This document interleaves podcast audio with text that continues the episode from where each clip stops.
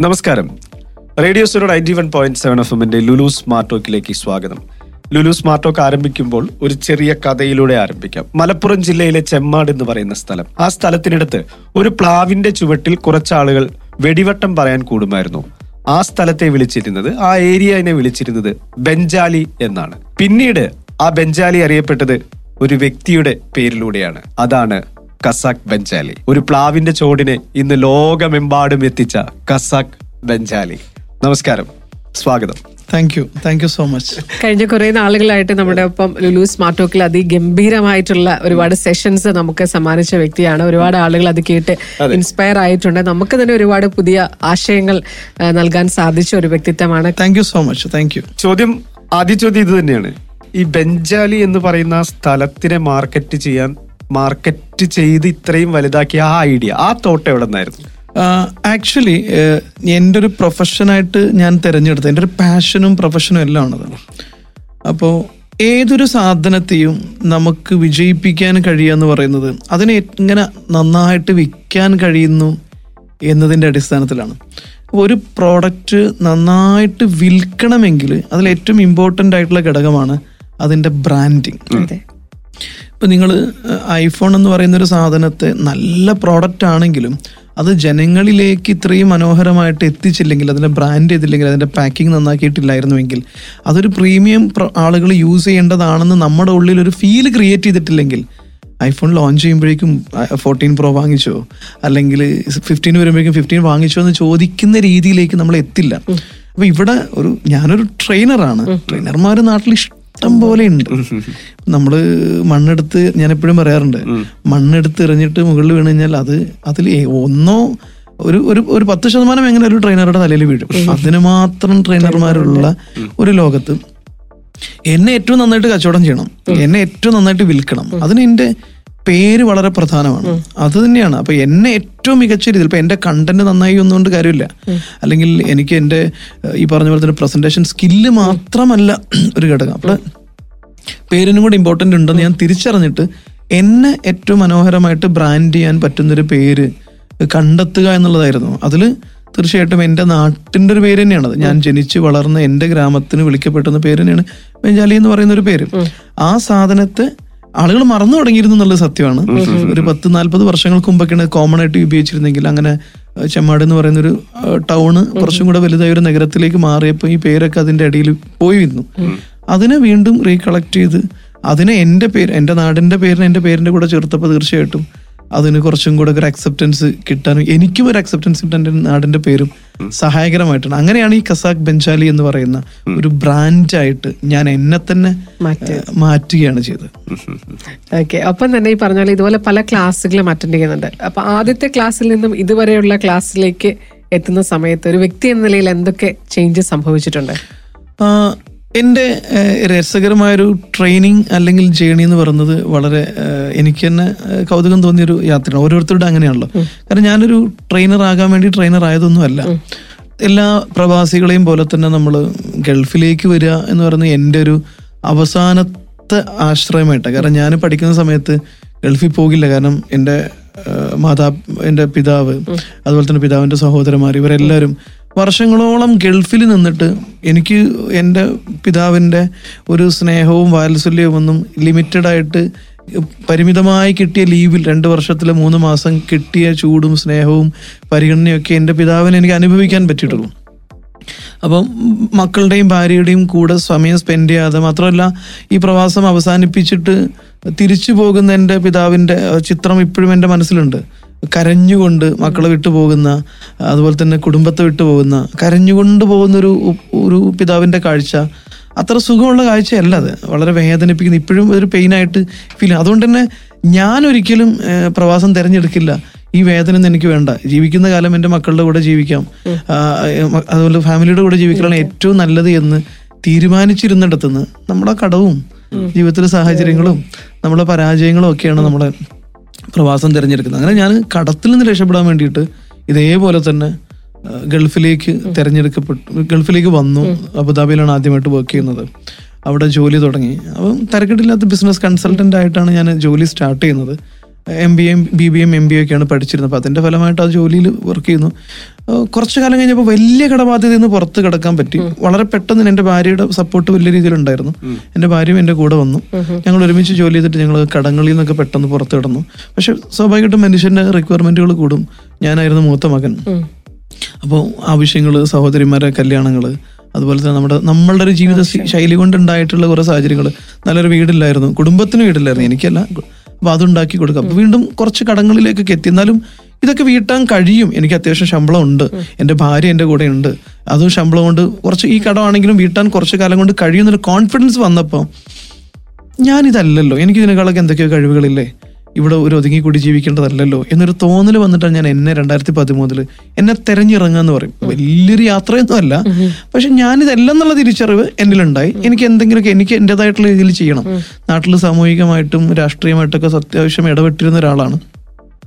ഇവിടെ അതൊന്നും ഇല്ലാതിരിക്കുകയും ഞാനെന്ന് പറയുന്ന വ്യക്തി അടയാളപ്പെടുത്താൻ ഒന്നും ഇല്ലല്ലോ എന്നുള്ള തോന്നൽ എന്നെ അലട്ടിയിരുന്നു.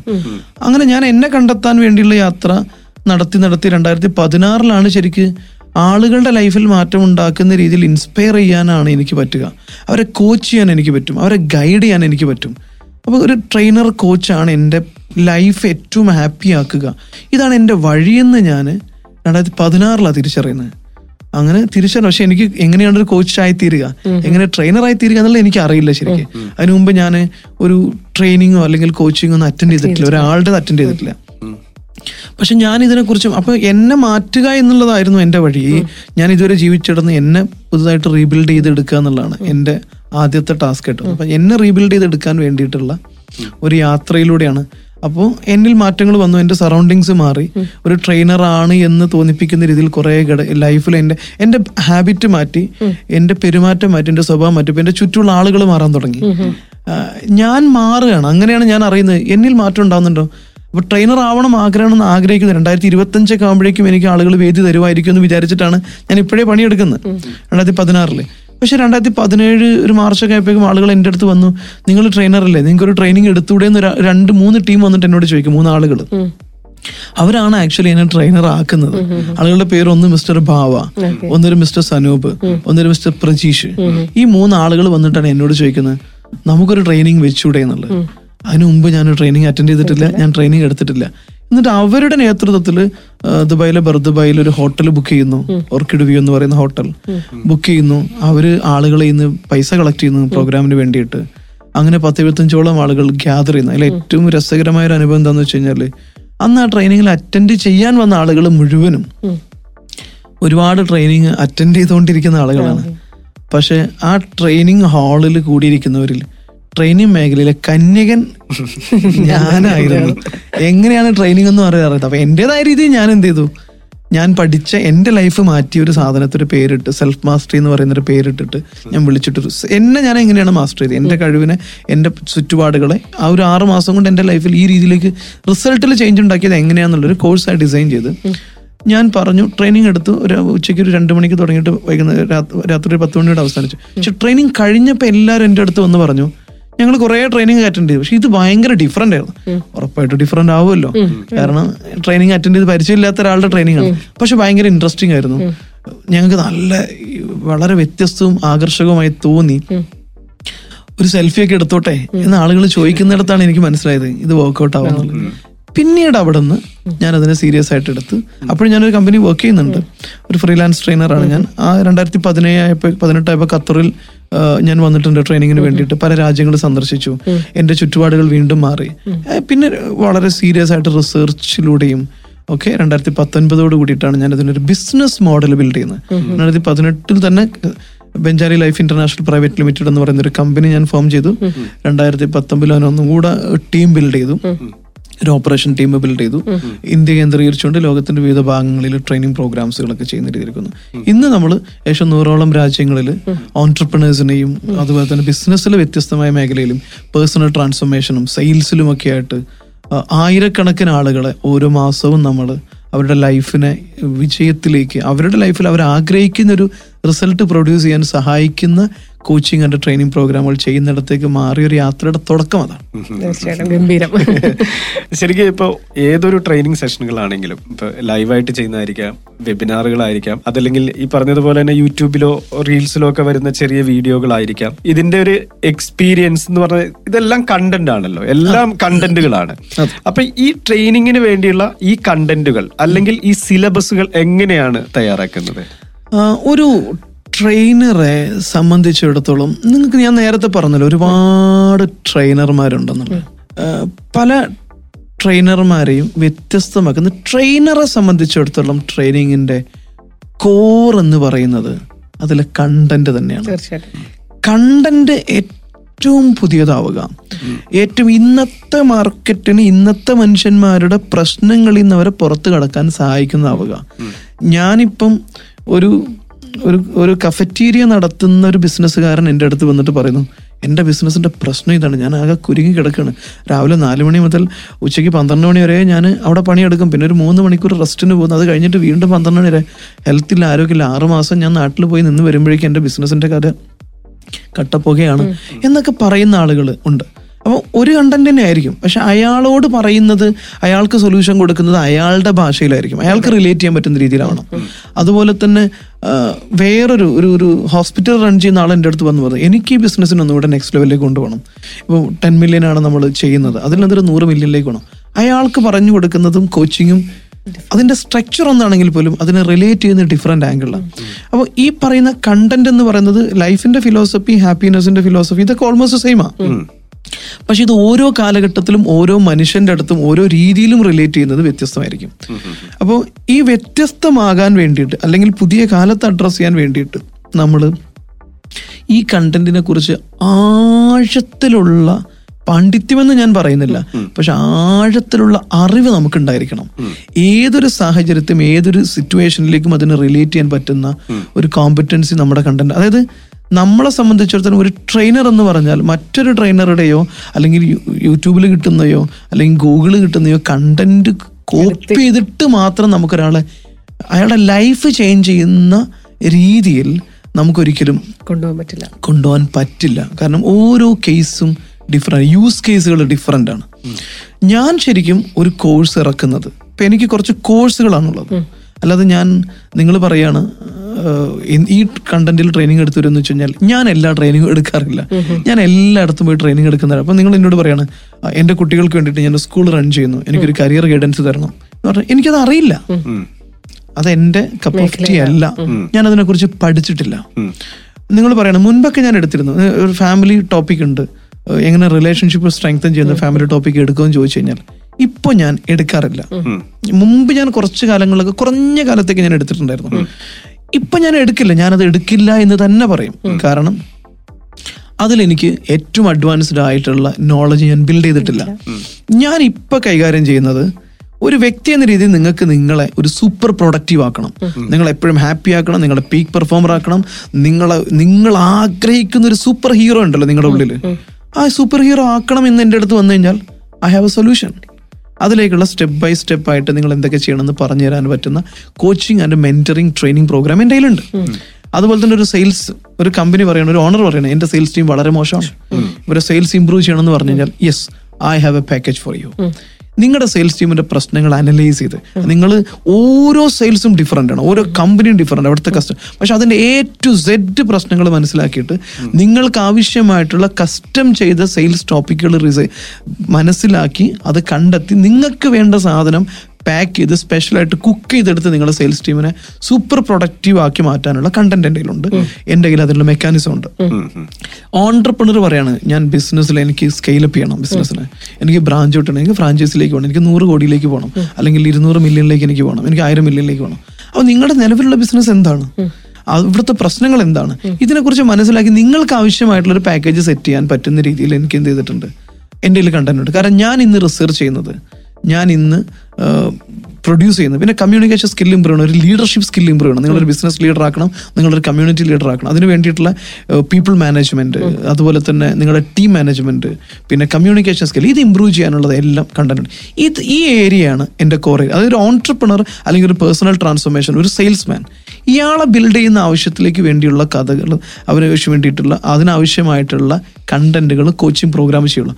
അപ്പോൾ ഇത് ഓരോന്നും ഞാൻ ചെയ്യുന്ന. ഒരു മൂന്ന് വർഷം രണ്ട് വർഷത്തെക്കുറിച്ചുള്ള ആഴത്തിലുള്ള റിസർച്ചിന് ശേഷമാണ് ഞാനൊരു കോഴ്സ് ഒരു പാക്കേജ് ലോഞ്ച് ചെയ്യുന്നത്. ഇപ്പൊ സെയിൽസിൽ ഒരു കോഴ്സ് ഞാൻ ലോഞ്ച് ചെയ്യുന്നത് ശരിക്കും അതിന്റെ പഠനം ഞാൻ തുടങ്ങുന്നത് രണ്ടായിരത്തി പത്തൊമ്പതിലാണ് പക്ഷെ സെയിൽസ് ട്രെയിനിങ് എന്ന് പറയുന്ന സാധനം ഒരു സെയിൽസ് ട്രെയിനിങ്ങിലേക്ക് ഞാൻ ആദ്യമായിട്ട് എന്റർ ചെയ്യുന്നത് രണ്ടായിരത്തി ഇരുപത്തി രണ്ടിലാണ് രണ്ടായിരത്തി ഇരുപത്തിരണ്ട് പകുതിയോട് കൂടിയിട്ടാണ് മില്യൺ ഡോളർ സെയിൽസ്മാൻ എന്ന് പറയുന്ന എന്റെ ആദ്യത്തെ ഓൺലൈൻ നിങ്ങൾക്ക് ലോകത്തിന്റെ എവിടെയുള്ള ആളുകൾക്ക് മൊത്തം ഞങ്ങളുടെ ആപ്പ് വഴി നാൽപ്പത്തി മൂന്ന് ദിവസത്തെ ഈ കോഴ്സിൽ ജോയിൻ ചെയ്യാം. നിങ്ങളുടെ സെയിൽസ് സ്കില്ല് നിങ്ങളുടെ മൈൻഡ് സെറ്റ് ബിസിനസ് സ്കില്ല് എല്ലാം അതിലൂടെ ഇമ്പ്രൂവ് ചെയ്യാം. ആ കോഴ്സ് ലോഞ്ച് ചെയ്യുന്നത് രണ്ടായിരത്തി ഇരുപത്തിരണ്ടിലാണ് എന്ന് വെച്ച് കഴിഞ്ഞാൽ ഒരു മൂന്ന് വർഷത്തെ നൂറുകണക്കിന് പുസ്തകങ്ങൾ നൂറുകണക്കിന് റിസർച്ച് സ്റ്റഡീസ് നൂറുകണക്കിന് കേസ് സ്റ്റഡീസ് സയന്റിഫിക് ആയിട്ടുള്ള പല ഔട്ട്പുട്ടുകൾ പല സെയിൽസ് ഗുരുക്കന്മാരുടെ ഒപ്പീനിയൻസുകൾ ഓരോ ഏരിയയിലും എങ്ങനെയാണ് അവർ പറയുന്നത്? ഓരോ സിനാരിയോയിലും എങ്ങനെയാണ് പറയുന്നത്? ടെലിഫോൺ സെയിൽസിന് എങ്ങനെയാണ് ഡെവലപ്പ് ചെയ്യേണ്ടത്? ബിസിനസ്സുകാരന്റെ ആംഗിളിൽ ഡെവലപ്പ് ചെയ്യേണ്ടത് എങ്ങനെയാണ്?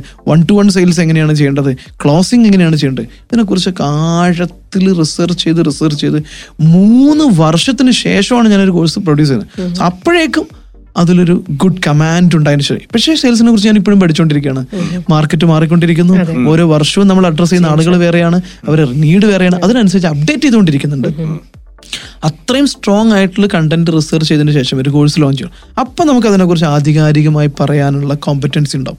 നിങ്ങൾ ഏതൊരു സെയിൽസിൽ ഇഷ്യൂ പറഞ്ഞു കഴിഞ്ഞാലും അതിന് സൊല്യൂഷൻ കൊടുക്കാനുള്ള ഒരു ബേസിക് ആയിട്ടുള്ള ഒരു ഗ്രൗണ്ട് എന്റെ കയ്യിലുണ്ടാവും അത് ഉണ്ടായതിനു ശേഷമേ ഞാൻ അനൗൺസ് ചെയ്യുള്ളൂ അതുപോലെ തന്നെ പബ്ലിക് സ്പീക്കിങ്ങിനെ കുറിച്ച് പറയുകയാണെങ്കിലും കേരളത്തിലെ ഏറ്റവും കൂടുതൽ ആളുകളെ പ്രസംഗം പരിശീലിപ്പിച്ചിരിക്കുന്ന പരിശീലിപ്പിച്ചിരിക്കുന്ന വ്യക്തി ഞാനാണ്. നാലായിരത്തി മുന്നൂറോളം ആളുകൾ രണ്ടായിരത്തി ഇരുപതിൽ ഓൺലൈനിലൂടെയാണ് ഇത് കേൾക്കുന്നവരിൽ പലരും എന്റെ പ്രസംഗ പരിശീലനത്തിലൂടെ പ്രസംഗകരായവരേക്കും. സമൂഹത്തിന്റെ വിവിധ തുറയിലുള്ള ആളുകൾ അതിനെക്കുറിച്ച് ആഴത്തിൽ റിസർച്ച് ചെയ്ത് നാല് ദിവസം രണ്ട് മണിക്കൂർ എന്റെ കൂടെ ഇരിക്കുമ്പോഴേക്കും നിങ്ങളുടെ പേടി മാറി നിങ്ങളുടെ ഏറ്റവും ബെസ്റ്റ് പ്രസന്റർ ആക്കി മാറ്റാൻ പറ്റുന്ന രീതിയിലുള്ള ഒരു കോഴ്സ് അതും ഒരുപാട് ഏഴ് വർഷത്തോളം എടുത്ത റിസർച്ചിലൂടെയാണ് ആ കോഴ്സ് ഡെവലപ്പ് ചെയ്തിരിക്കുന്നത്. അതുപോലെ തന്നെ ബിസിനസ്സുകാരന്റെ പ്രോബ്ലത്തെ അഡ്രസ്സ് ചെയ്യുന്നതിന് ആവശ്യമായിട്ടുള്ള റിസർച്ച് ബിസിനസ്സിലെ പ്രശ്നങ്ങൾ എന്നും പുതിയത് വന്നുകൊണ്ടിരിക്കുക റിസർച്ച് ഇപ്പോഴും കണ്ടിന്യൂ ചെയ്യുന്നുണ്ട്. എന്നാലും ഒരു ഓട്ടോ പൈലറ്റ് ബിസിനസ്സിലേക്ക് നിങ്ങളെ കൊണ്ടുപോകുക സ്കെയിലപ്പിലേക്ക് കൊണ്ടുപോകുക എന്ന് പറയുന്ന കണ്ടന്റ് ബിൽഡ് ചെയ്യുന്നത് ഒരു മൂന്നാൽ വർഷത്തെ റിസർച്ചിലൂടെയാണ് അപ്പോൾ കണ്ടന്റ് പ്രിപ്പറേഷൻ എനിക്കതിന് റിസർച്ച് ടീമുണ്ട് ഫ്രെയിം വർക്ക് സെറ്റ് ചെയ്യുന്നുണ്ട്. ഒരു പി എച്ച് ഡി ഹോൾഡർ ആണ് എന്റെ റിസർച്ച് ടീമിനെ ഹെഡ് ചെയ്യുന്നത്. അവരുടെ കീഴിൽ ഒത്തിരി ടീം അംഗങ്ങളുണ്ട്. ഞങ്ങൾ ലോകത്ത് നടക്കുന്ന ബിസിനസ്സിനെ കുറിച്ചും സെയിൽസിൽ നടക്കുന്ന മാറ്റങ്ങളെ കുറിച്ചുമൊക്കെ ആഴത്തിൽ ഗവേഷണം നടത്തിക്കൊണ്ടിരിക്കുകയാണ്. ആയത്തിൽ റിസർച്ച് ചെയ്ത് അതിലൂടെയാണ് നമ്മുടെ കണ്ടന്റ് ബിൽഡ് ചെയ്യുന്നത്. തീർച്ചയായിട്ടും. ഇതിനു വേണ്ടി ഇത്രമാത്രം അധ്വാനം ഉണ്ട് എന്നുള്ളത് നമ്മൾ മനസ്സിലാക്കി പലപ്പോഴും നമ്മൾ പറയാറുണ്ട് സെയിൽസിന് ഒരു ദിവസത്തെ ട്രെയിനിങ്ങിന് എത്രയാണെന്ന് പറയുമ്പോൾ ഫീസ് നമ്മൾ പറയാറുണ്ട്. അത് തരക്കേടില്ലാത്തൊരു ഫീസാണ്. കേരളത്തിൽ ഏറ്റവും കൂടുതൽ ഫീസ് വാങ്ങുന്ന ട്രെയിനർമാരിൽ ഒരാളാണ് ഞാനും. ഇത്രയൊക്കെ ട്രെയിനിങ് ഒരു എട്ട് മണിക്കൂറിനോ? പക്ഷെ എട്ട് മണിക്കൂറിനുള്ളിൽ എത്രയോ മനുഷ്യരുടെ കാലങ്ങളുടെ അധ്വാനത്തിന്റെ ഫലമായിട്ടാണ് ഈ സാധനം ഉണ്ടായിരിക്കുന്നത് എന്നുള്ളതാണ് ഇതിന്റെ കോസ്റ്റ് സാധാരണ ഏതൊരു ബിസിനസിനെ പറ്റി പറയുമ്പോൾ ട്രെയിനിങ് പറയുന്ന സമയത്ത് എല്ലാം സെയിൽസ് ചെയ്യുന്ന ആളുകളുടെ പ്രശ്നമായിട്ടാണ് വരുന്നത്. അവരെയാണ് കംപ്ലൈന്റ് ചെയ്യുക അവിടെ ബിസിനസ് കുറവാണ്. അവർ ക്ലയന്റിനെ കണ്ടു. അവർ ക്ലോസ് ചെയ്തില്ല. അപ്പൊ ഈ സെയിൽസ്മാൻമാർ നേരിടുന്ന പ്രശ്നത്തെ അവർക്ക് എന്താണ് കൊടുക്കാൻ പറ്റുന്ന അഡ്വൈസ് സെയിൽസ്മാൻമാർ നേരിടുന്ന പ്രശ്നങ്ങൾ രണ്ട് ആംഗിളിൽ നമ്മൾ എടുക്കണം. സെയിൽസ്മാൻമാർ കുറേ പ്രശ്നങ്ങൾ നേരിടുന്നുണ്ട്. ഒന്ന് വ്യക്തി എന്ന രീതിയിൽ സെയിൽസിൽ ഒരു വ്യക്തി എന്ന രീതിയിൽ ആ സെയിൽസ്മാന് കുറേ പ്രശ്നങ്ങളുണ്ട്. അതുപോലെ തന്നെ ഒരു സെയിൽസ്മാൻ ഒരു സ്ഥാപനത്തിൽ വർക്ക് ചെയ്യുന്നു എന്നുള്ളത് കൊണ്ട് ആ സ്ഥാപനത്തിൽ നിന്നുള്ള പ്രശ്നങ്ങളും കുറെ നേരിടുന്നുണ്ട്. ഇത് രണ്ടും അഡ്രസ് ചെയ്യേണ്ടത് തന്നെയാണ്. ഇപ്പൊ നമ്മളൊരു സ്ഥാപനത്തിന്റെ എടുക്കുകയാണെന്നുണ്ടെങ്കിൽ സെയിൽസിന് അനുയോജ്യമായിട്ടുള്ള സെയിൽസ്മാന് വളരാൻ പറ്റുന്ന ഒരു സാഹചര്യം അവിടെ ഇല്ലെങ്കിൽ ആ സെയിൽസ്മാൻ അവിടെ പരാജയപ്പെടും. സെയിൽസിനെ കുറിച്ച് പലപ്പോഴും പല സ്ഥാപനത്തിലെ എല്ലാ ഓണേഴ്സും പറയുന്ന കുറെ കാര്യങ്ങളുണ്ട്. സെയിൽസ്മാൻമാര് മോശമാണ്. സെയിൽസ് ടീം പോരാ. ഞാൻ നിങ്ങളോട് ചോദിക്കുന്നത് പറയുന്ന ഓണേഴ്സ് ആണ് പലരും കേൾക്കുന്നത്. ഞാൻ നിങ്ങളോട് ചോദിക്കാണ് നിങ്ങളുടെ സെയിൽസ് ടീം പോരെന്ന് പറയാൻ നിങ്ങൾക്ക് എന്ത് അർഹതയാണുള്ളത്? നിങ്ങൾ ഇവരെ നന്നാക്കാൻ എന്താ ചെയ്തത്? നിങ്ങൾ ഇവരെ നന്നാക്കി എടുക്കാൻ എന്താ ചെയ്തത്? നിങ്ങൾക്ക് അവർക്കൊരു ജോലി കൊടുത്തു. ഒന്നാമത് നിങ്ങൾ ചെയ്ത കാര്യം വിസ എടുത്തു കൊടുത്തു. രണ്ടാമത് ചെയ്ത കാര്യം. പിന്നെ അവർക്ക് ശമ്പളവും ഇൻസെന്റീവും കാര്യങ്ങളൊക്കെ കൊടുത്തു. ശരിയാണ്. പിന്നെ നിങ്ങൾക്ക് അവർക്ക് ചെയ്തു കൊടുത്തത് എന്താണെന്ന് വെച്ച് കഴിഞ്ഞാൽ പ്രോഡക്റ്റിനെ കുറിച്ചുള്ള ട്രെയിനിങ് നിങ്ങൾ നന്നായിട്ട് കൊടുത്തു. പ്രോഡക്റ്റ് എന്താണെന്ന് വ്യക്തമായിട്ട് പറഞ്ഞു കൊടുത്തു. അവിടെ മുമ്പ് ചെയ്ത ഏതെങ്കിലും ഒരാളുടെ കൂടെ അയാളെ പണി പഠിക്കാൻ വിട്ടു.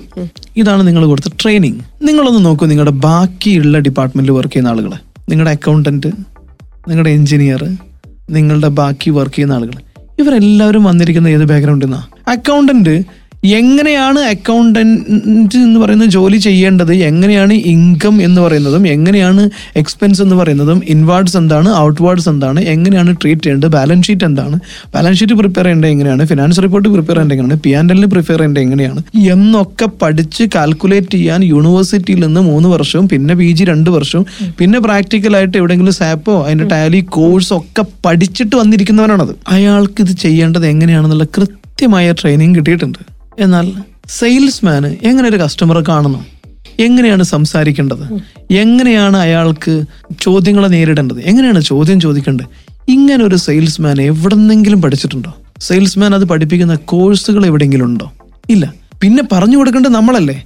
നമ്മൾ സെയിൽസിനെ കുറിച്ച് ആധികാരികമായിട്ട് അവരെ പരിശീലിപ്പിക്കാൻ ആവശ്യമായ ഒരു ട്രെയിനിങ് പ്രോഗ്രാം കൊടുത്തിട്ടുണ്ടാവില്ല. നമ്മൾ ആകെ കൊടുക്കുന്നത് ടാർഗറ്റ് അങ്ങ് കൊടുക്കും. എന്നിട്ട് പ്രഷർ അങ്ങ് കൊടുക്കും. പുഷ് ചെയ്യും. ബഹളം വെക്കും. നന്നായിട്ട് ഷൗട്ട് ചെയ്യും. സെയിൽസ്മാൻ അതായത് ഒരു ഗൂഗിൾ മാപ്പ് ഇട്ടിട്ട് നമ്മൾ ഡ്രൈവ് ചെയ്യുന്നതും മാപ്പ് ഇല്ലാതെ ഡ്രൈവ് ചെയ്യുന്നതും രണ്ടും സ്പീഡ് പരിചയമില്ലാത്തൊരു സ്ഥലത്ത് പോകുമ്പോൾ സ്പീഡ് ഡിഫറെന്റ് ആയിരിക്കും. അല്ലേ? തീർച്ചയായും. കാരണം നമുക്ക് പരിചയമില്ലാത്തൊരു സ്ഥലം നമ്മുടെ കയ്യിൽ ഗൂഗിൾ മാപ്പ് ഇല്ല. ലൊക്കേഷൻ ബോർഡും അവിടെ ഇല്ല. നമ്മൾ ഓരോ കവല എത്തുമ്പോഴും ഓരോ ജംഗ്ഷൻ എത്തുമ്പോഴും ഒന്ന് സ്ലോ ഡൗൺ ചെയ്യും. എന്നിട്ട് നമ്മൾ ചോദിക്കും ഇന്ന സ്ഥലത്തേക്ക് പോകുന്ന വഴി ഇതാണോ? ഓരോ കവലയിലും നമ്മൾ ചോദിച്ച് ചോദിച്ച് ചോദിച്ച് ചോദിച്ച് ചോദിച്ച് ചോദിച്ച് പോകും. അല്ലേ. അതെന്തുകൊണ്ടാ? അങ്ങോട്ട് പോകേണ്ട വഴി ഇതാണെന്ന് ക്ലിയർ ആയിട്ട് നമുക്ക് അറിയാത്തതുകൊണ്ടാണ് ഗൂഗിൾ മാപ്പിന്റെ ഒരു പ്രശ്നം നമ്മൾ ആരോടും ചോദിക്കുന്നില്ല. നമ്മൾ എപ്പോഴും നമുക്ക് വണ്ടി റോഡിലെ ട്രാഫിക്കിനനുസരിച്ച് നമുക്കൊരു സ്പീഡ് സെറ്റ് ചെയ്ത് കഴിഞ്ഞാൽ അതിലൂടെ പോകാം. ഏറ്റവും എളുപ്പത്തിൽ ഏറ്റവും വേഗത്തിലെത്താം because we have a clear road map to reach the destiny ഇപ്പോൾ ഒരു സെയിൽസ്മാൻ വർക്ക് ചെയ്യേണ്ടത് എങ്ങനെയാണ്? അയാൾ ചെയ്യേണ്ടത് എങ്ങനെയാണെന്നുള്ള റോഡ് മാപ്പ് കമ്മ്യൂണിക്കേറ്റ് ചെയ്യേണ്ടത് എങ്ങനെയാണ്? ആരെയാണ് കാണേണ്ടത്? ആരെ കാണരുത്? എങ്ങനെ സംസാരിക്കണം? എങ്ങനെ ക്ലോസ് ചെയ്യണം? എങ്ങനെ ക്ലോസ് ചെയ്യരുത്? എങ്ങനെയാണ് പേയ്മെന്റ് വാങ്ങണം? എനിക്കിപ്പോൾ വേണ്ടെന്ന് പറയുന്നിടത്ത് എങ്ങനെയാണ് മറുപടി പറയേണ്ടത്? ഇതെല്ലാത്തിനെ കുറിച്ചും ഒരു റോഡ് മാപ്പ് കൊടുത്ത് അയാൾ ട്രെയിൻ ചെയ്തിട്ടുണ്ടെങ്കിൽ അയാളെ സ്പീഡ് കൂടില്ലേ? ട്രെയിനിങ് കൊടുക്കൂല. ഇന്റീരിയറിന് ലക്ഷക്കണക്കിന് രൂപ ചെലവാക്കും. സെയിൽസ്മാൻമാർക്ക് ട്രെയിനിങ് കൊടുക്കാൻ നിന്ന് കഴിഞ്ഞാൽ അയ്യോ ഇത് ഭയങ്കര എക്സ്പെൻസീവ് ഭയങ്കര കൂടുതലാണല്ലോ എന്ന് പറയും. പക്ഷെ ഈ സെയിൽസ്മാൻമാരാണെങ്കിൽ ഇന്റീരിയറിന് മുടക്കിയ കാശ് അടക്കം ബിസിനസ്സിലേക്ക് കൊണ്ട തരേണ്ടതെന്നുള്ള ബോധ്യം വേണം. നിങ്ങളുടെ സെയിൽസ് ടീമിന്റെ പെർഫോമൻസ് ആണ് നിങ്ങളുടെ ബിസിനസിന്റെ ബാക്കി എല്ലാവരുടെയും ജീവിതം. ശിവകേര പറഞ്ഞൊരു രസകരമായ ഒരു കാര്യമുണ്ട്. നിങ്ങളുടെ ബിസിനസ് പൂട്ടുകയാണെന്ന് വിചാരിക്കുക. ഏറ്റവും അവസാനം പറഞ്ഞു വിടേണ്ട ആൾ സെയിൽസ്മാനാ കാരണം അവസാനത്തെ ചെലവ് വരെ നിങ്ങൾക്ക് മെയിന്റെയിൻ ചെയ്യണമെങ്കിൽ. ഇനിയുടെ സെയിൽസ്മാൻ സെയിൽസ്മാൻ ആയിരിക്കണം അവസാനം നിങ്ങൾ റിക്രൂട്ട് ചെയ്യേണ്ടത്. അവസാനം ടെർമിനേറ്റ് ചെയ്യേണ്ടത്. ആദ്യം ഹയർ ചെയ്യേണ്ടത് സെയിൽസ്മാനാ. സെയിൽസ് ഇല്ലെങ്കിൽ എത്ര ഇന്റീരിയർ നന്നായിട്ടും കാര്യമില്ല എത്ര പ്രോഡക്റ്റ് നന്നായിട്ടും കാര്യമില്ല. വിൽക്കാൻ അറിയുന്നവന്മാർ കൂടെ ഇല്ലെങ്കിൽ ബിസിനസ് വളരില്ല. അപ്പൊ എന്ത് ചെയ്യണം? കൂടെയുള്ളവന്മാരെ വിൽക്കാൻ പഠിപ്പിക്കണം. അതിന് നല്ല ട്രെയിനിങ് കൊടുക്കണം. സെയിൽസ് ട്രെയിനിങ് എന്ന് പറഞ്ഞാൽ ഇവിടെ തെറ്റിദ്ധരിക്കപ്പെട്ടിരിക്കുന്ന ഒരു രസകരമായ കാര്യം വെച്ചാൽ സെയിൽസ് ട്രെയിനിങ് എന്ന് പറഞ്ഞാൽ പല ആളുകളും ചെയ്യാറുണ്ട്. ഹെവി മോട്ടിവേഷനും കൊടുക്കും. നിങ്ങളെ കൊണ്ട് കഴിയും നിങ്ങളെ കൊണ്ട് കഴിയും. നിങ്ങളെ കൊണ്ട് പറ്റും. ഇത് ബലൂൺ നിറച്ചു വിടുന്ന പോലെയാ. നിങ്ങൾ ഒരു വലിയൊരു നൂറ് നില ബിൽഡിങ്ങിന്റെ മേളിൽ കയറിയിട്ട് ചാടിക്കോ ഒന്നും പറ്റില്ല നിനക്ക് പറ്റും എന്ന് പറഞ്ഞ് അയാളെ ചാടിപ്പിച്ച് കഴിഞ്ഞാൽ അയാൾ മയ്യത്താവും. താഴെ വീണിട്ട് ഡെഡ് ബോഡിയാവും അതല്ല അവിടെ കൊടുക്കേണ്ടത്. മറിച്ച് എങ്ങനെയാണ് ബിൽഡിംഗ് നിന്ന് ചാടേണ്ടത്? പാരച്യൂട്ട് എങ്ങനെയാണ് ധരിക്കേണ്ടത്? അവിടെ ബോഡി പോസ്റ്റർ എങ്ങനെയാണ് കീപ്പ് ചെയ്യേണ്ടത്? എങ്ങനെയാണ് ബട്ടൺ ഓപ്പൺ ചെയ്യേണ്ടത്? എത്ര സെക്കൻഡ് കഴിയുമ്പോഴാണ് ബട്ടൺ ഓപ്പൺ ചെയ്യേണ്ടത്? എന്നൊക്കെ അയാൾക്ക് പറഞ്ഞു കൊടുത്ത് പരിശീലിപ്പിച്ച് അയാൾ അതിൽ നിന്ന് മുകളിൽ നിന്ന് ചാടാനുള്ള കോൺഫിഡൻസ് അനുസരിച്ചും ചാടട ഒന്നും സംഭവിക്കില്ല. എന്ന് പറയുന്നിടത്തെ മോട്ടിവേഷൻ വർക്കാവുള്ളൂ സെയിൽസിൽ ട്രെയിനിങ് എന്ന് പറഞ്ഞാൽ മോട്ടിവേഷൻ അല്ല. മോട്ടിവേഷൻ വേണം. പക്ഷെ അത് സെയിൽസ് ചെയ്യേണ്ടത് എങ്ങനെയാണെന്ന് അതിന്റെ സ്ട്രാറ്റജിക്കലി സയന്റിഫിക് ആയിട്ട് പഠിപ്പിച്ചു കൊടുത്തതിന്റെ ശേഷമേ ആ മോട്ടിവേഷൻ വർക്കുള്ളൂ അല്ലെങ്കിൽ അത് അപകടത്തിലേക്ക് കൊണ്ടെത്തിക്കും. ഓവർ മോട്ടിവേഷൻ കിട്ടിയിട്ട് കാര്യമില്ല. സ്ട്രാറ്റജി അറിയില്ലെങ്കിൽ. ഇതാണ് ഏറ്റവും ഇമ്പോർട്ടന്റ് ഇമ്പോർട്ടന്റ് ഓക്കെ അങ്ങനെ കുറെ ക്ലയൻസിനെ കാണുന്നു. ബിസിനസ് ഒന്നും ക്ലോസ് ആവുന്നില്ല. ഇത് എപ്പോഴും പകുതിക്ക് നിൽക്കുകയാണ്. വിളിക്കുന്നുണ്ട് ആളെ റിപ്ലൈ തരുന്നില്ല. അല്ലെങ്കിൽ എല്ലാം പകുതിക്ക് നിൽക്കുകയാണ്. എങ്ങനെ അതിനെ കൃത്യമായി നമുക്ക് ക്ലോസ് ചെയ്യാൻ പറ്റും? ഈ സെയിൽസ്മാന്റെ ഒരു വിജയത്തിന്റെ ഏറ്റവും പ്രധാനപ്പെട്ട ഘടകമായിട്ട് പറയുന്നത് ഒന്ന് നമ്മൾ എത്ര സെയിൽസ്മാൻമാർ ഒരു ദിവസം എത്ര കസ്റ്റമേഴ്സിനെ കാണുന്നു എന്നുള്ളത് തന്നെയാണ്. പക്ഷെ കണ്ടാൽ മാത്രം പോരാ. ക്ലോസിംഗ് പഠിക്കണം. ഈ ക്ലോസിംഗ് എന്ന് പറയുന്ന ഒരു പഠനം വളരെ ഇമ്പോർട്ടന്റ് ആണ്. ഒരു സെയിൽസിന് ഒരു അനാട്ടമി ഉണ്ട്. ഒരു മനുഷ്യന്റെ ബോഡിക്ക് ഒരു ഒരു ഒരു കോമൺ ഫാക്ടർ ഉള്ള പോലെ തന്നെ സെയിൽസിന് ഒരു അനാട്ടമി ഉണ്ട്. സയന്റിഫിക് ആയിട്ട് ഫോളോ ചെയ്യേണ്ട കുറച്ച് പ്രാക്ടീസുകളുണ്ട് അത് അറിയാത്തത് കൊണ്ടാണ് ഈ ക്ലോസിംഗ് നടക്കാത്തത്. എല്ലാവരും വിചാരിച്ചിരിക്കുന്നത് sales is an art sales എന്ന് പറഞ്ഞാൽ മനോഹരമായിട്ട് പ്രസന്റേഷൻ പ്രസന്റേഷനിൽ എല്ലാവരും പുലികളാ പ്രസന്റേഷൻ ആണ് സെയിൽസ് എന്നാണ് ധരിച്ചു വെച്ചിരിക്കുന്നത്. എന്നാൽ സെയിൽസിൽ ഏറ്റവും ഈസി പാർട്ട് പ്രസന്റേഷനാണ് അത് ഏതൊരാൾക്കും കഴിക്കും പ്രസന്റേഷൻ മാത്രം നിങ്ങളെ നല്ല സെയിൽസ്മാൻ ആക്കില്ല. ക്ലോസിംഗ് നടക്കാതെ പോകുന്നതിന്റെ കാരണം എന്താണെന്ന് വെച്ച് കഴിഞ്ഞാൽ നിങ്ങൾ കാണുന്നു പ്രസന്റ് ചെയ്യുന്നു. ആരെയാണ് കാണേണ്ടത്? എങ്ങനെയാണ് കാണേണ്ടത്? അയാളുടെ മുന്നിൽ എപ്പോഴാണ് പ്രസന്റ് ചെയ്യേണ്ടത്? ഏത് രീതിയിൽ പ്രസന്റ് ചെയ്യണം? പ്രസന്റേഷൻ കഴിഞ്ഞിട്ട് എങ്ങനെയാണ്? പേയ്മെന്റ് ചോദിക്കേണ്ടത് എങ്ങനെയാണ്? അയാൾ ഒബ്ജക്ഷൻ അയാൾ ഒബ്ജെക്ട് ചെയ്യുമ്പം എനിക്ക് വേണ്ട ഇപ്പൊ വേണ്ട ഞാൻ പിന്നീട് പറയാം. ഇതാണ് പ്രശ്നം. എനിക്ക് ഇപ്പൊ വേണ്ട. അല്ലെങ്കിൽ ഞാൻ നിന്നെ രണ്ടു ദിവസം കഴിഞ്ഞിട്ട് വിളിക്കാം. ഞാൻ വാങ്ങുവാണേ നിന്റെ കയ്യിൽ നിന്ന് വാങ്ങിക്കത്തുള്ളൂ. എങ്ങനെയാലും നിന്റെ അടുത്തുനിന്ന് ഇത് വാങ്ങിക്കത്തുള്ളൂ എന്നൊക്കെ കസ്റ്റമേഴ്സ് പറഞ്ഞുകൊണ്ടിരിക്കും പക്ഷെ ഈ ഓരോ ചോദ്യത്തിനെയും ഹാൻഡിൽ ചെയ്യേണ്ട രീതിയുണ്ട്. ഓരോ പനിക്കൊരു ഹാൻഡിൽ ചെയ്യേണ്ട ഒരു ചികിത്സ ഉണ്ടെങ്കിൽ കസ്റ്റമർ പറയുന്ന ഓരോ ഒബ്ജക്ഷനെയും ഹാൻഡിൽ ചെയ്യേണ്ടതിന് സയന്റിഫിക് ആയിട്ട് രീതിയുണ്ട്. ആ രീതി പഠിക്കുന്നില്ല എന്നുള്ളതാണ്. അത് പഠിച്ചു കഴിഞ്ഞാൽ എങ്ങനെയാണ് കസ്റ്റമർ പെയിന് ഡിഗ് ഔട്ട് ചെയ്യേണ്ടത്? ചോദിക്കേണ്ടത് അപ്പൊ ഏത് ചോദ്യം ആദ്യം ചോദിക്കണം? രണ്ടാമത് ചോദിക്കേണ്ട ചോദ്യം എന്താണ്? മൂന്നാമത് എന്ത് ചെയ്യണം? നാലാമത് എന്ത് ചെയ്യണം? എന്നൊരു സെയിൽസ്മാൻ പഠിച്ചേ പറ്റൂ. അപ്പൊ നമ്മൾ ഇരുപത്തഞ്ച് വർഷം മുപ്പത് വർഷമൊക്കെ സെയിൽസിൽ എക്സ്പീരിയൻസ് ഉള്ളെന്ന് പറയുന്ന ആളുകൾ എന്റെ അടുത്ത് വരാറുണ്ട്. വളരെ നല്ല കാര്യം. നിങ്ങൾ വിജയിച്ചിരിക്കുന്നു എന്നുള്ളതിൽ സന്തോഷം. പക്ഷെ ഞാൻ അവരോട് ചോദിക്കാറുണ്ട് സെയിൽസിന്റെ ഒരു ഏറ്റവും ബേസിക് ആയിട്ടുള്ള സെയിൽസിന്റെ അഞ്ച് സ്റ്റെപ്പുകൾ സീക്വൻസ് അനുസരിച്ച് പറയൂ എന്ന് പറഞ്ഞാൽ മിക്ക ആളുകൾക്കും അത് അറിയില്ല. അവർ ചെയ്ത ശീലങ്ങൾക്ക് അടിസ്ഥാനത്തിൽ ഏകദേശം അവർ എക്സ്പീരിയൻസ് വെച്ച് പറയും. അതിനകത്ത് പലപ്പോഴും റോങ് ആയിരിക്കും. അത് ആദ്യം എന്ത് പറയണം? രണ്ടാമത് എന്ത് പറയണം? മൂന്നാമത് എന്ത് പറയണം? ആദ്യം എന്ത് ചോദിക്കണം? രണ്ടാമത് എന്ത് ചോദിക്കണം? മൂന്നാമത് എന്ത് ചോദിക്കണം? പ്രോഡക്റ്റ് എപ്പോഴാണ് പ്രസന്റ് ചെയ്യേണ്ടത്? എപ്പോഴാണ് കാണാൻ പോകേണ്ടത്? കാണാൻ പോകുമ്പോൾ എങ്ങനെയാണ് ചെയ്യേണ്ടത്? ഒരു മീറ്റിംഗ് എങ്ങനെ ഓപ്പൺ ചെയ്യണം? ഇതെല്ലാം ഒരു സെയിൽസ്മാൻ അറിയാത്തത് കൊണ്ടാണ് ക്ലോസിങ് നടക്കാത്തത്. സെയിൽസ്മാൻ എന്ന് പറഞ്ഞാൽ ക്ലോസ് ചെയ്യേണ്ട ആളാണ്. ക്ലോസിംഗ് ആണ് നിങ്ങളെ അക്കൗണ്ടിലേക്കും കമ്മീഷനും പ്രോഫിറ്റും എത്തിക്കുക. ക്ലോസിംഗ് ഇല്ലെങ്കിൽ നിങ്ങളെ കണ്ടു എന്നതിന്റെ പേര് നിങ്ങൾക്ക് ആരും ശമ്പളം തരൂല. നിങ്ങൾ ബോസിന്റെ അടുത്ത് എന്തെങ്കിലും പറഞ്ഞാൽ ഇരുന്നൂറ്റമ്പത് ആളെ കണ്ടു. I need salary I need increment എന്ന് പറഞ്ഞാൽ ഒരു കുട്ടി നിങ്ങൾക്ക് പത്ത് വയസ്സ് തരാൻ പോകുന്നില്ല ബട്ട് നിങ്ങൾ പറയണം yes I have closed ten million yes you bought a result salesman എന്തായിരിക്കണം? റിസൾട്ട് മേക്കർ ആയിരിക്കണം. And you need to improve the result making ability അത് സയന്റിഫിക് ആയിട്ട് പഠിക്കണം. അതിനാണ് നമ്മൾ ഇത്തരത്തിലുള്ള ട്രെയിനിങ് പ്രോഗ്രാമുകളൊക്കെ ചെയ്യുന്നത്. ഇപ്പോൾ റാഡിസൺ ബ്ലൂവിൽ നമ്മൾ നടക്കുന്നു ശരിക്ക്. സെയിൽസിന് ആഴത്തിൽ നിങ്ങളുടെ സെയിൽസ് ടീമിനെയും ഇപ്പൊ നിങ്ങളൊരു ബിസിനസ്സുകാരനാണെങ്കിൽ നിങ്ങളെയും പഠിപ്പിക്കുക എന്ന് തന്നെയാണ് ആ ഒരു കോഴ്സ് അത് സയന്റിഫിക് ആയിട്ടുള്ള സെയിൽസ് ട്രെയിനിങ് ആണ്. മോട്ടിവേഷൻ ട്രെയിനിങ് അല്ല. അതോടൊപ്പം തന്നെ ഓരോ ബിസിനസിന്റെയും സെയിൽസിനെ ഒരുപോലെ തന്നെയാണോ കാണേണ്ടത്? ഇതെല്ലാവരും ചോദിക്കുന്ന ചോദ്യമാണ്. ഇപ്പൊ നമ്മളെ സെയിൽസ് ട്രെയിനിങ് ഒക്കെ നടക്കാറുണ്ട്. ഇപ്പം ആ, പന്ത്രണ്ടാം തീയതി അതുപോലെ തന്നെ നാട്ടിൽ നമ്മുടെ പ്രോഗ്രാം നടക്കുന്നത് തിരൂര് വെച്ചിട്ട് കേരളത്തിലെ ഏറ്റവും വലിയ സെയിൽസ് ഇവന്റ് ആണ് നടക്കാൻ പോകുന്നത് ആയിരം ആളുകൾ പങ്കെടുക്കുന്ന ഒരു സെയിൽസ് ട്രെയിനിങ് ആണ്. അത് ഇൻഡിവിജ്വലായിട്ട് അറ്റൻഡ് ചെയ്യുന്നത്. അത് ഏകദേശം ആയിരത്തോളം ആളുകൾ തിരൂര് ബിയാങ്കോ ഹാളിൽ വെച്ച് നടക്കുകയാണ്. അതിനുശേഷം പതിനെട്ട് പത്തൊമ്പത് ദിവസങ്ങളിൽ ബിസിനസ് ഓണേഴ്സിന് വേണ്ടിയിട്ടുള്ള ഒരു സെയിൽസ് ട്രെയിനിങ് നടക്കുന്നുണ്ട്. കോഴിക്കോട് കടവിൽ റാവീസിൽ വെച്ചിട്ട് രണ്ട് ദിവസത്തെ റെസിഡൻഷ്യൽ ട്രെയിനിങ് ഇതിലെല്ലാം നമ്മൾ സെയിൽസിനെയാണ് പഠിപ്പിക്കുന്നത്. ഇതിലൊക്കെ പല മേഖലയിലുള്ള സെയിൽസ് ബിസിനസ്സുകാരും അതുപോലെ തന്നെ സെയിൽസ്മാൻമാരാണ് പങ്കെടുക്കുന്നത്. എല്ലാ സെയിൽസും ഒരുപോലെയാണോ? എല്ലാ സെയിൽസും ഒരുപോലെയാണോ ചോദിച്ചു കഴിഞ്ഞാൽ എല്ലാ ട്രെയിനിങ്ങും ഒരുപോലെയാണോ ചോദിച്ചു കഴിഞ്ഞാൽ എല്ലാ ട്രെയിനിങ്ങും ഒരുപോലെയല്ല.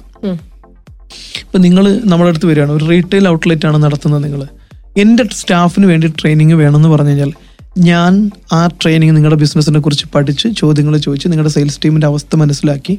അത് നിങ്ങൾക്ക് പറ്റുന്ന നിങ്ങളുടെ സെയിൽസ് ടീമിന് പറ്റുന്ന ഒരു രീതിയിലേക്ക് അതിനെ ഡിസൈൻ ചെയ്തിട്ട് തരും. എന്റെ ട്രെയിനിങ് അങ്ങനെ ആയിരിക്കും അതുപോലെ തന്നെ നിങ്ങൾ വേറൊരു കൺസ്ട്രക്ഷൻ കമ്പനിയാണ് നടത്തുന്നത്. അപ്പോൾ അവിടെ ഇപ്പം ഇതൊരു റേഡിയോ ആണ്. ഇവിടെയും ഒരു സെയിൽസ് ആക്ടിവിറ്റി ഉണ്ടാവും. അപ്പോൾ ഇവിടെയുള്ള സെയിൽസ്മാൻമാർക്ക് നമ്മൾ നടത്തുന്ന ട്രെയിനിങ് എന്ന് പറഞ്ഞാൽ ഇവിടെയുള്ള രീതിയിൽ ഇവർ കാണുന്ന രീതി ഇവർ സംസാരിക്കുന്ന രീതി ഹാൻഡിൽ ചെയ്യേണ്ട രീതിയിലാണ് നമ്മൾ എന്ത് ചെയ്യുക? ആ കോഴ്സിനെ ഡിസൈൻ ചെയ്യുക.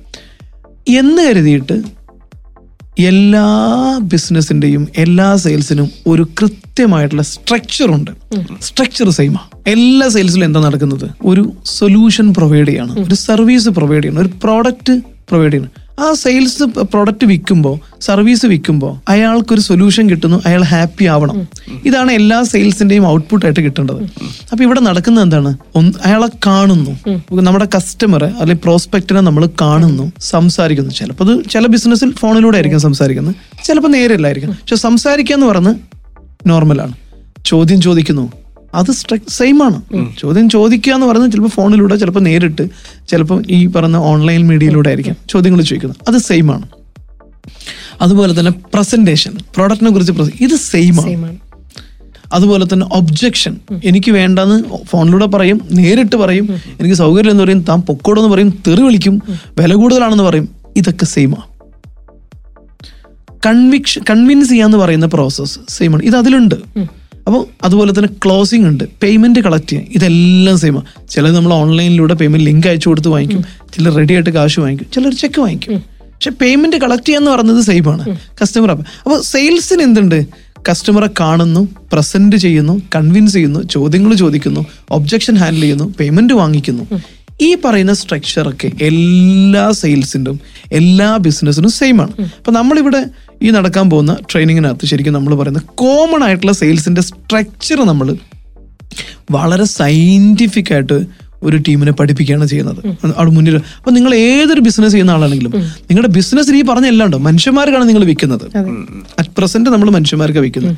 നാളെ ഇനി റോബോട്ടുകൾക്ക് വിറ്റേക്കാം. അപ്പൊ നമ്മൾ അവിടെ എ അൽഗോരിതോ അല്ലെങ്കിൽ നമ്മൾ വേറെ എന്തെങ്കിലുമൊക്കെ ഉപയോഗിച്ചേക്കാം. ഇവിടെ നമ്മൾ മനുഷ്യന്മാർക്ക് വിൽക്കുന്നിടത്തോളം കാലം നമ്മൾ അവരെ നീഡ് മനസ്സിലാക്കുക അവരോട് സംസാരിക്കുക നീഡ് ഐഡന്റിഫൈ ചെയ്യുക ചോദ്യങ്ങളിലൂടെ നീഡ് ഐഡന്റിഫൈ ചെയ്യുക അതിനനുസരിച്ച് സൊല്യൂഷൻ പ്രൊവൈഡ് ചെയ്യുക പ്രസന്റ് ചെയ്യുക അവരെ കൺവിൻസ് ചെയ്യുക ഒബ്ജക്ഷൻ ഹാൻഡിൽ ചെയ്യുക വിൽക്കുക. ഈ ഒരു സ്ട്രക്ചറാണ് ഈ സ്ട്രക്ചർ എല്ലാത്തിലും സെയിം ആണ് അപ്പൊ എന്തായാലും ഒരുപാട് സന്തോഷം. ഫോണിലൂടെ ആയിരുന്നു സംസാരിക്കാൻ കഴിഞ്ഞത്. ഇപ്പൊ നേരിട്ട് കാണാനും നേരിട്ട് ഇതുപോലത്തെ ഒരു സെഷനും പറ്റി. അപ്പോ സെയിൽസ് എന്ന മേഖലയുടെ അപാരമായ വിശാലതകൾ ഉണ്ട് എന്നുള്ളത് ഈ ചെറിയ മിനിറ്റുകൾക്കുള്ളിൽ തന്നെ നമ്മളെ കേട്ടുകൊണ്ടിരിക്കുന്ന പലർക്കും മനസ്സിലായി കാണും. അപ്പൊ അതനുസരിച്ച് ഇപ്പൊ ഇദ്ദേഹത്തിന്റെ ട്രെയിനിങ് സെഷനുകളെ അറ്റൻഡ് ചെയ്യുക. പറഞ്ഞ എത്രയും പോസിറ്റീവായിട്ടുള്ള ഒരുപാട് കാര്യങ്ങളുണ്ട്. അപ്പൊ അത്തരം കാര്യങ്ങളൊക്കെ ഫോളോ ചെയ്യാനും നമ്മളും നിങ്ങളെ ഓർമ്മപ്പെടുത്തുകയാണ്. തീർച്ചയായിട്ടും. അപ്പൊ എന്തായാലും റാഡിസൺ ബ്ലൂ നടക്കുന്ന പ്രോഗ്രാമിന് ഞങ്ങളുടെ എല്ലാവിധ ആശംസകളും ഇനിയും ദോഹയിൽ ഒരുപാട് ക്ലാസ്സുകൾ ഇതൊരു നല്ല തുടക്കമായി തീരട്ടെ എന്നും ആശംസിക്കുന്നു. Thank you so much thank അങ്ങനെ ഇന്നത്തെ ലുലു സ്മാർട്ട് ടോക്ക് നമുക്ക് വൈൻഡപ്പ് ചെയ്യാനുള്ള സമയത്തിലേക്ക് എത്തിക്കഴിഞ്ഞു. ലുലു സ്മാർട്ട് ടോക്ക് ചർച്ച ചെയ്യണമെന്ന് നിങ്ങൾ ആഗ്രഹിക്കുന്ന വിഷയങ്ങൾ വാട്സ്ആപ്പ് ചെയ്യാം. Five double zero double zero nine one seven എന്ന നമ്പറിലേക്ക്